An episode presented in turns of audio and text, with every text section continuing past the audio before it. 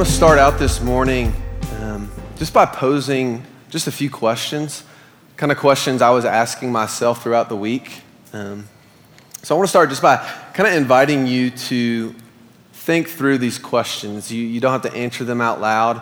And all these questions are kind of the same in a way, but maybe worded a little bit differently. Uh, so I want to invite you to kind of think about these questions. First question is Do the ways of God, do the ways of God really lead to life? Do the ways of God really lead to life? Think about that. Do the ways of God really lead to life? Does, does obedience to God, does obedience to God really, really bear fruit? Think about that for a moment. Does obedience to God really bear fruit? Maybe another way of asking this would be um, Is it good news? Is it good news that God delights in obedience? Is it good news that God delights in obedience? And on the surface, on the surface, I think we all kind of know the answer to that question, right? We know the answer to the test question. Because um, one way or the other, I think that's kind of why we're all here this morning. Whether you believe in God and believe in His ways, or you're maybe curious about God and curious about God's ways, um, I think that's maybe why we're here in some way, shape, or form. We, we believe the answer to these questions is yes. But I think, I think this is a question we kind of find ourselves faced with day in and day out. Um, it's not, it's not one of those questions that every moment of every day you find yourselves, okay, is God's way really best? Um, I don't come to every decision thinking that out loud. Okay, is God's way of doing things really the best way? But I think it is true that in our hearts, in the way that we live each and every day, we find ourselves asking this question. I think we find ourselves wrestling, wrestling with these questions. And we're going to continue our story this morning. Uh, we're going to continue our story and our journey with God, with Moses, with the Israelites in Numbers 20. And I want to kind of catch us up real quick. Uh, if it's your first time at Ethos, or if you haven't been able to be with us in this series, I want to kind of catch us up. So we're in about the ninth to tenth week. Uh, as we've looked at Exodus, as we've looked at Numbers, we're getting ready to look at Deuteronomy next week. And these are all books in the Old Testament. Uh, so we've been tracking, we've been tracking the life of a man named Moses. And God chose Moses to bring his people out of slavery, uh, to bring his people, the Israelites, out of captivity. Uh, not only just bring them out of captivity, but he's charged Moses with bringing them from captivity, being delivered from slavery to, to dwell in the promised land, to dwell, to dwell with God. And they weren't just delivered from slavery, they were delivered to dwell. And I think it's important for, for us to know that. But as we've studied this story, as we've looked at this story, we've kind of started to uncover this pattern, right? Uh, this pattern we've seen like over and over and over again. You, we've just seen God's faithfulness, God's goodness. And right after moments of God's faithfulness, right after moments of God's goodness, what do we then see? we see people who rebel. we see people who doubt. We see people who fear. And then, over and over and over again, you see Moses. And what does he do? He intercedes. He comes in between the people and God and he intercedes on their behalf. And then, in turn, what happens? God is faithful once again to his promises. And over and over and over again, this is the pattern. This is the pattern that we've been seeing. And so I want us this morning to, to look at this story, to, to examine this story, because it's important to, to learn from history. And so we're going to look at the story, and then we're going to look to Jesus. We're going to look at the story, we're going to look to Jesus, and then we're going to come back around to this question we all kind of answered to ourselves at the beginning. So we're going to look at the story, we're going to look at Jesus, and we're going to come back around to the question.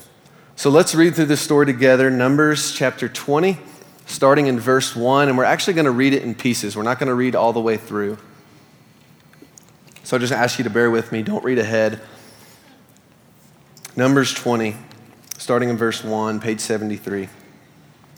In the first month, the whole Israelite community arrived at the desert of Zin, and they stayed at Kadesh. There, Miriam died and was buried. So, if you remember from two weeks ago, I know this seems insignificant in, in one way. You're like, okay, this is just the setting. But we actually find ourselves in the same general area that we were two weeks ago in Numbers chapter 13 and 14. It was from Kadesh that the Israelites sent out the 12 spies. So the spies had gone from this land to go see the promised land. And the spies come back, and if you remember from two weeks ago, there were two groups of people. There was the group of 10 spies. And these group of 10 spies, they came back and, and they saw the promised land from this place of great fear. In fact, they said, there's, there's no way that we're going to be able to take the promised land. There's no way that God's going to give us this promised land. So there's one group. The second group, a group of two people, they actually uh, they actually have seen the hand of God and believed that the character and the promises of God were going to be true. And they actually said, hey, let's go take this promised land.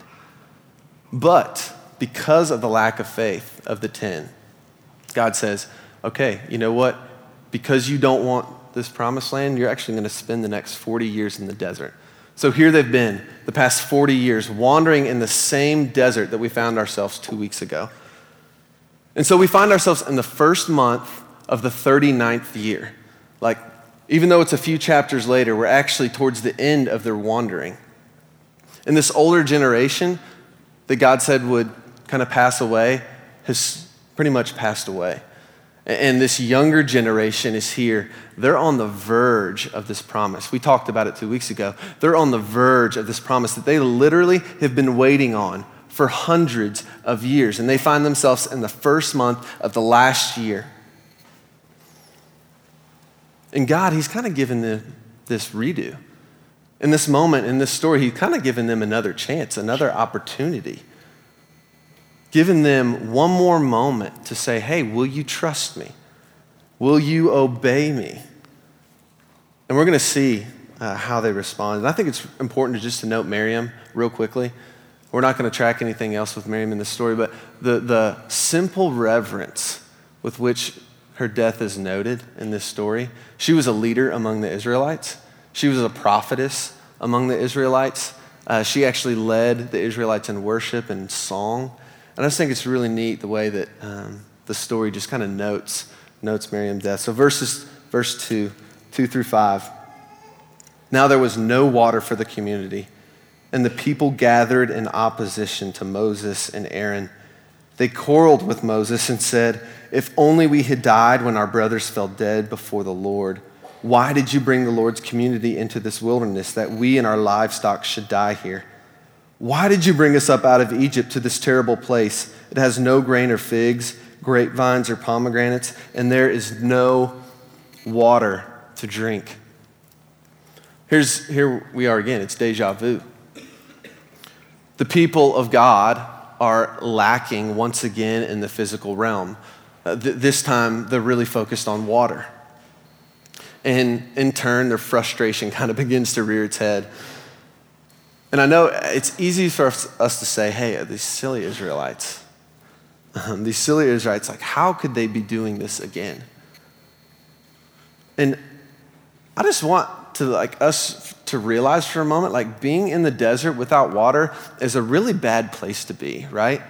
Like being in the desert, being thirsty for water is a really bad, bad place to be. So, like, imagine this with me for a moment. You're thirsty there's no water. Your Nalgene ran out like weeks ago. Your kids have no water. So you know your kids are whining, your kids are complaining, your livestock has no water. So, like, your dog is barking because his water bowl is empty. So, all you're hearing is your kids whining and your dog barking. And you've just reached this place of frustration. So, this is not, this is not a moment for us to sit here and judge. This is, I think, a moment for us to really learn from. Because I don't know about you, but it takes far less in my circumstantial world for me to get to a place of frustration, for me to get to a place of whining. But we have the advantage of reading this story that happened over 40 years in about five minutes. So this is, this is not a place for us to judge. This is a place for us to, to learn from. But did you notice? Did you notice how they self-identify as the Lord's people? Did you notice that in verse 4, how they self identify as the Lord's people? It's honestly not something that they've done very often up to this point.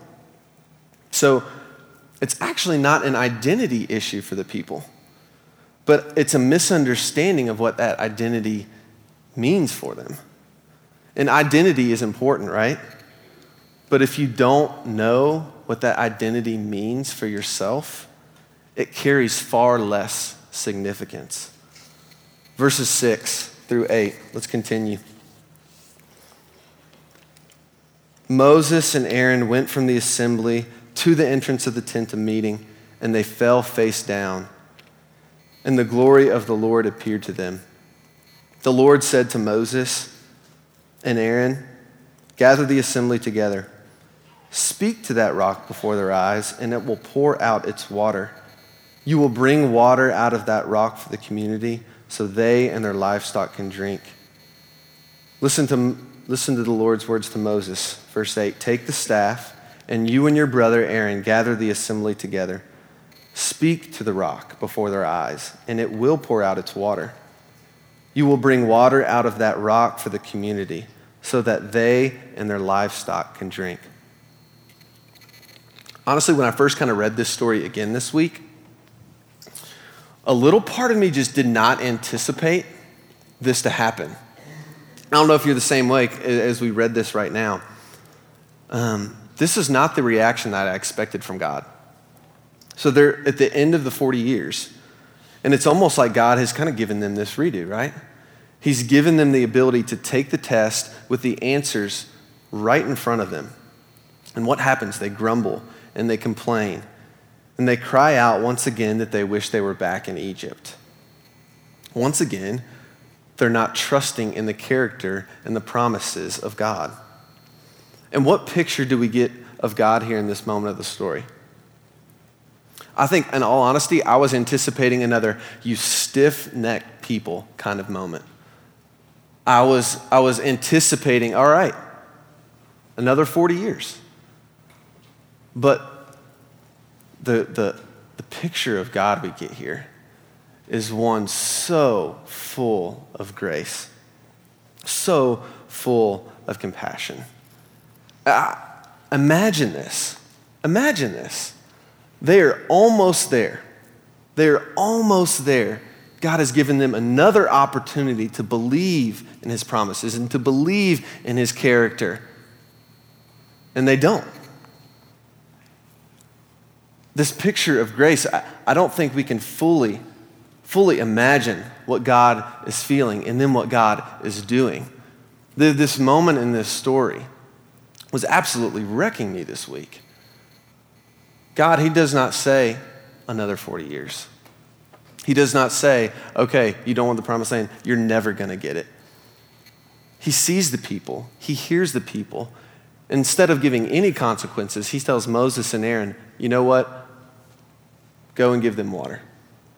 Go and give them water. In fact, I see that he longs. He longs for his people to see the promised land. He can't wait to see his people drink from the streams of that water. He can't wait for his people to eat the fruit from that land. He can't wait for his people to finally be in a land that they can call home. I think he longs and yearns for them to be in this promised land. Is this not just this beautiful picture of God's grace. This beautiful picture of a God who keeps his promises. And then we see Moses and Aaron. And I think this is a picture we can learn from as well. There's no telling, there is no telling how many times Moses and Aaron had heard the complaining, had heard the grumbling, had heard the cries of the people. They had heard this whining over and over and over again. But Moses, he doesn't lash out at the people. He doesn't rebuke the people. He doesn't react in anger on social media. Like, what, what, is God, what does he do? What does Moses do?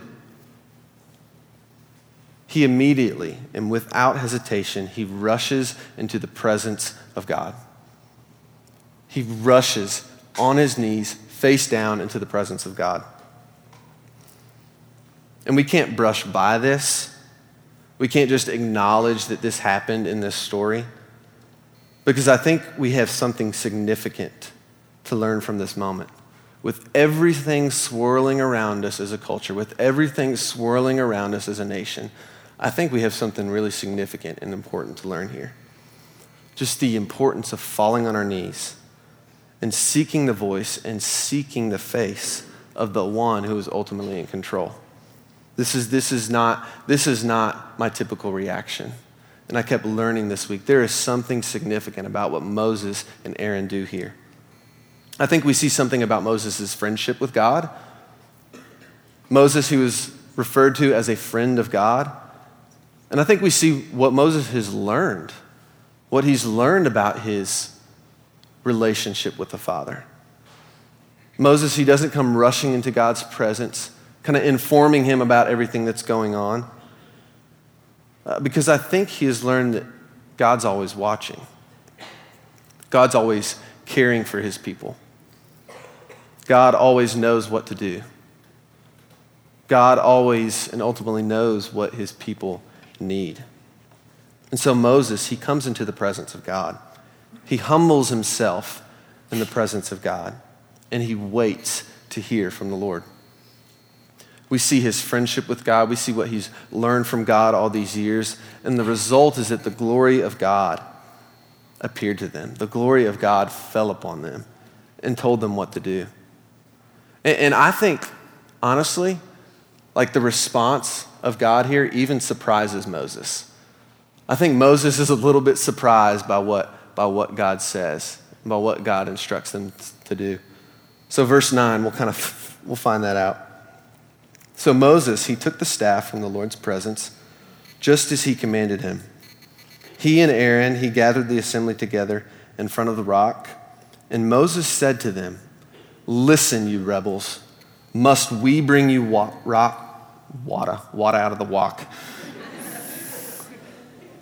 Listen, you rebels, must we bring you water out of this rock? Listen, you rebels, must we, must I bring you water out of this rock? And then Moses raised his arm and struck the rock twice with his staff. Water gushed out and the community and their livestock drank. But the Lord said to Moses and Aaron, Because you did not trust in me enough to honor me as holy in the sight of the Israelites, you will not bring this community into the land that I give them. Like, wait a second. it's like, did, did that really just happen? Like, in a lot of ways, like, this doesn't really seem like it was Moses the, the, the friend of God, the intercessor, the humble servant, just acted in total, total disregard of what God had instructed him to do.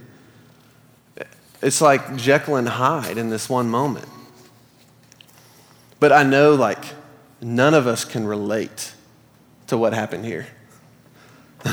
none of us knows what, what it's like to worship on a Sunday morning and then treat our spouse or our roommate like they're our least favorite person two hours later. Like, none of us can relate to, to, to what's happening here with Moses. Just ask my wife. She's seen the good and she's seen the bad, like probably both this morning. But what exactly did Moses do? Like, what, what did Moses do here? So I want to look a little bit closer at his words and his actions. God had asked them to gather the assembly together, okay? Most commentators believe that this rock was, it's not just a rock. Like, this was symbolic of God's mercy. This rock was symbolic of God's grace and his goodness, which he was getting ready to pour out upon the people. So, up to this point, Moses is doing pretty well. And then comes this line, then comes these words Listen up, you rebels. He says, Must I, must I bring water out of this rock?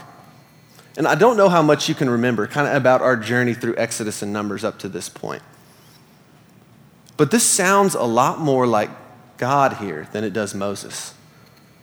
Up to this point in time, it, it was God who had been uttering these words. And so we kind of find ourselves here in this moment where Moses, is using the same language and words. He's kind of finding himself in the place of God, not as an intercessor for God. He's actually taking on the role of God himself. So his words reveal a lot to us here. And his actions. How, how did God, how did he ask Moses to bring water from the rock? He says, Speak to it. But what I found so interesting is this was not the first time that Moses had been instructed to bring water out of a rock. We didn't look at the story, but back in Exodus, Moses is asked to do the very same thing. And he's asked specifically to hit the rock with his staff. This first time, God says, do it with a staff. And he's very specific this second time. He says, do it in a more gentle manner. He says, I want you to display my power even more in a way that brings about even, even more faith. He says, I want you to speak to the rock. Just gently speak to the rock. And I think we get this picture of God's just gentle nature versus Moses' frustration. And I'm not exactly sure, like, why. I, I don't know the full implications of these differences. One could speculate, though, uh, that even after years of walking with God, after years of walking with God, there is still a place of deeper intimacy with the Father. There is still a place of deeper trust available between Moses and God. Even, even a man like Moses in his late 80s has room to grow in his friendship and trust with God. And I was reminded this this week that though we may have done things a certain way for a really long time, it may not be what God is still asking us to do, or it may not be the way that God is asking us to do it. It's, it's so important to keep an open ear and an open mind to the ways and the will of God. But what happens? God, in His graciousness, He still pours out the blessing upon His people.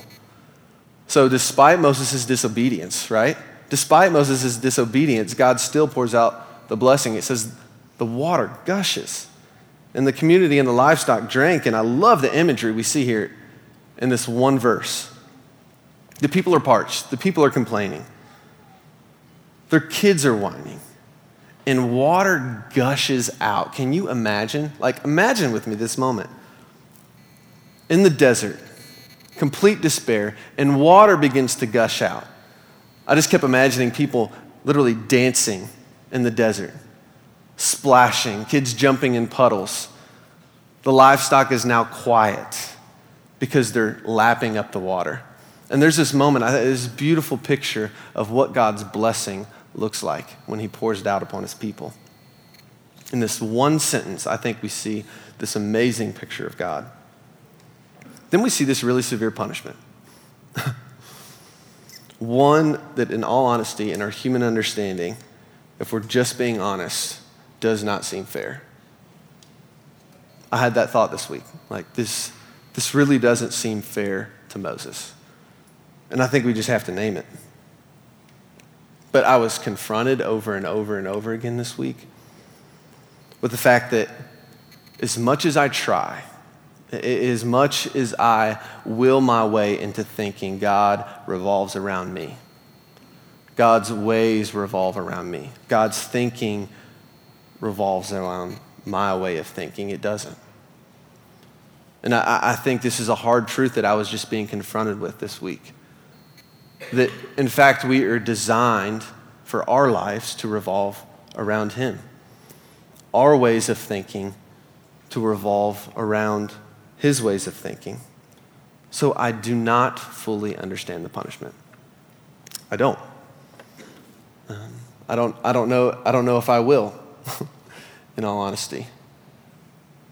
And let me just say this right off the bat, because I think it's important, is you and I do not have to live in fear that if we mess up once after 40 years, we might lose our salvation. That would be a really horrible way of looking or thinking about this story. That would be really horrible, awful, bad theology. So don't, don't look at this story and, and, and live in fear. In fact, we see in chapter 27, this is awesome. Even though he's not going to go into the promised land, God takes Moses with him up to the top of a mountain to see the promised land, to take in the promised land, to be one of the first to, to just be in awe of God's promises. And then when Moses dies in Deuteronomy, God does Moses' funeral.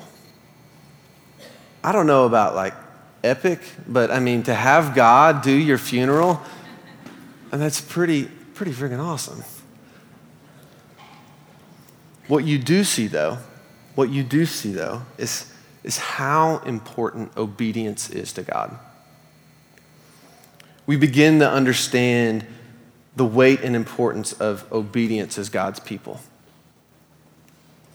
No matter how much we think we might know how to do things and the manner in which to do them, it's essential to look to God, His way of doing things, and the ways in which He wants them done. And we have learned throughout the whole Old Testament, we've looked through our study in Exodus and Numbers, that this entire story, this entire story is pointing to Jesus. So this entire, this entire book is, is pointing, pointing towards Jesus. And you have to understand this story in its context in light, in light of Jesus. And we know that the Son of God came to this earth because of our lack of obedience, right? Our inability to be perfect. Jesus came so that there would be no condemnation. For God did not send his Son into the world to condemn the world, but to save the world through him. So the grace of Jesus erases any question of our salvation because those that follow him are seated in heavenly realms. This, though, this reality, in no way lightens the weight or the call to obedience. It is because of the grace and mercy of Jesus that calls us into a life of obedience, right? Because if we trust God and we trust His ways, it will lead us into the way everlasting. That's what the Word tells us. But my question is do we truly believe this? Do we truly believe this? And although we all face kind of these big moments or maybe will face these big moments of obedience like Moses. I was just reminded this week Moses' life was marked by obedience in the day in, day out decisions of his life. It was the small daily acts of obedience. It was the small uh, moments of obedience in his relationship with God that allowed him to go to Pharaoh and say, Let my people go. It was the small daily acts of obedience that allowed him to stand at the Red Sea and split it wide open. It, it, was his small acts of obedience that led him to a place where he could call upon the Father to bring bread down from heaven. Obedience begins with the day in, day out decisions that leads us to those big moments. I really think if if we want the supernatural leading of God in our life, we have to walk in everyday obedience to God's ways. And as I just turned to Jesus this week, I kind of kept asking him, okay, like, what do you say about obedience? Like, Jesus, what do you say about o- obeying you? What do you say about a way of living? How do you tell me to live my life? One of the first places I turned was uh, the Gospel of John. Gospel of John. Jesus, he's talking about the promise of the Holy Spirit. And this is what he says. Listen to this. He says, Anyone who loves me, anyone who loves me will obey my teaching. This is what Jesus tells us. He says, My Father will love them, and we will come and make our home with them. How important is obedience to Jesus? He says it's a reflection of our love for him. Some of Jesus' very last words, Matthew 28. What does Jesus say? He says, All authority, he says, All authority on heaven and on earth has been given to me. Therefore, go and make disciples of all nations, baptizing them in the name of the Father and of the Son and of the Holy Spirit. And for whatever reason, I typically just kind of end there, but he keeps going.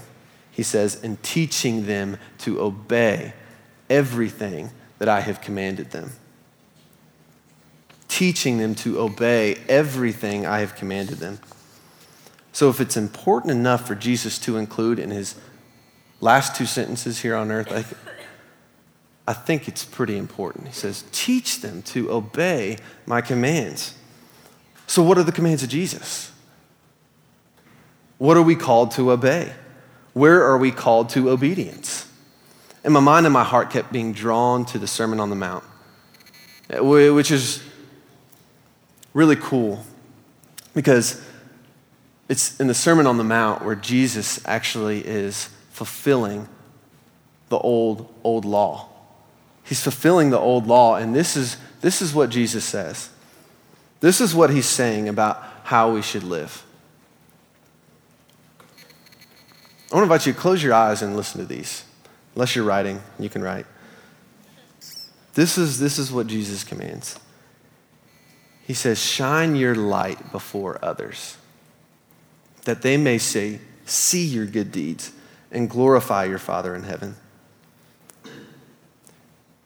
He later says, He says, You have heard that it was said, an eye for an eye and a tooth for a tooth, but I tell you, do not resist an evil person.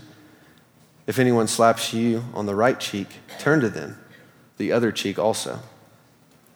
And if anyone wants to sue you and take your shirt, give them your coat also. But I tell you, but I command you, love your enemies and pray for those who persecute you, that they may be children of your Father in heaven. He says, and when you pray, do not be like the hypocrites for they love to pray standing in the synagogues and on the street corners to be seen by others. Truly, I tell you, truly, I command you. They have received the reward in full. But when you pray, go to your room, close the door, and pray to your Father who is unseen. Then your Father, who sees what is done in secret, will reward you. Jesus, he says, do not store for yourselves treasures on earth where moths and vermin destroy and where thieves break in and steal. He says, but store for yourself.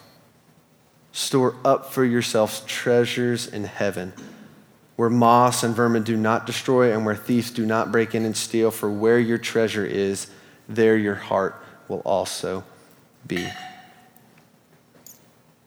These are just a few uh, of the commands of Jesus, the, the things that we're called to obey the way that we're called to live. But I'll go back to the question I said at the beginning Do the ways of God, do the ways of Jesus really lead to life? Does obedience to Jesus' way, does obedience to Jesus' way of living really bear fruit? Is it good news? Is it good news that God delights in obedience. And Jesus, he actually starts the Sermon on the Mount where we read all those things with the Beatitudes.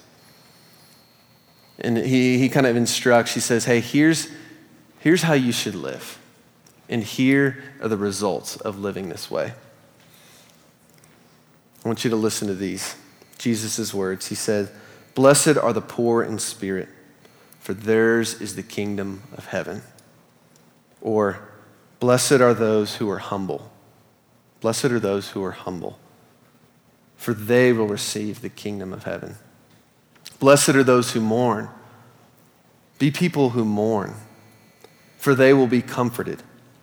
Or another way of reading that is Blessed are those who embrace the gift of grieving, for they will feel the closeness of God. Blessed are the meek for they will inherit the earth. Another way of reading it is Blessed are those who act and speak in a gentle manner, for they will be blessed. Blessed are those who hunger and thirst for righteousness, for they will be filled.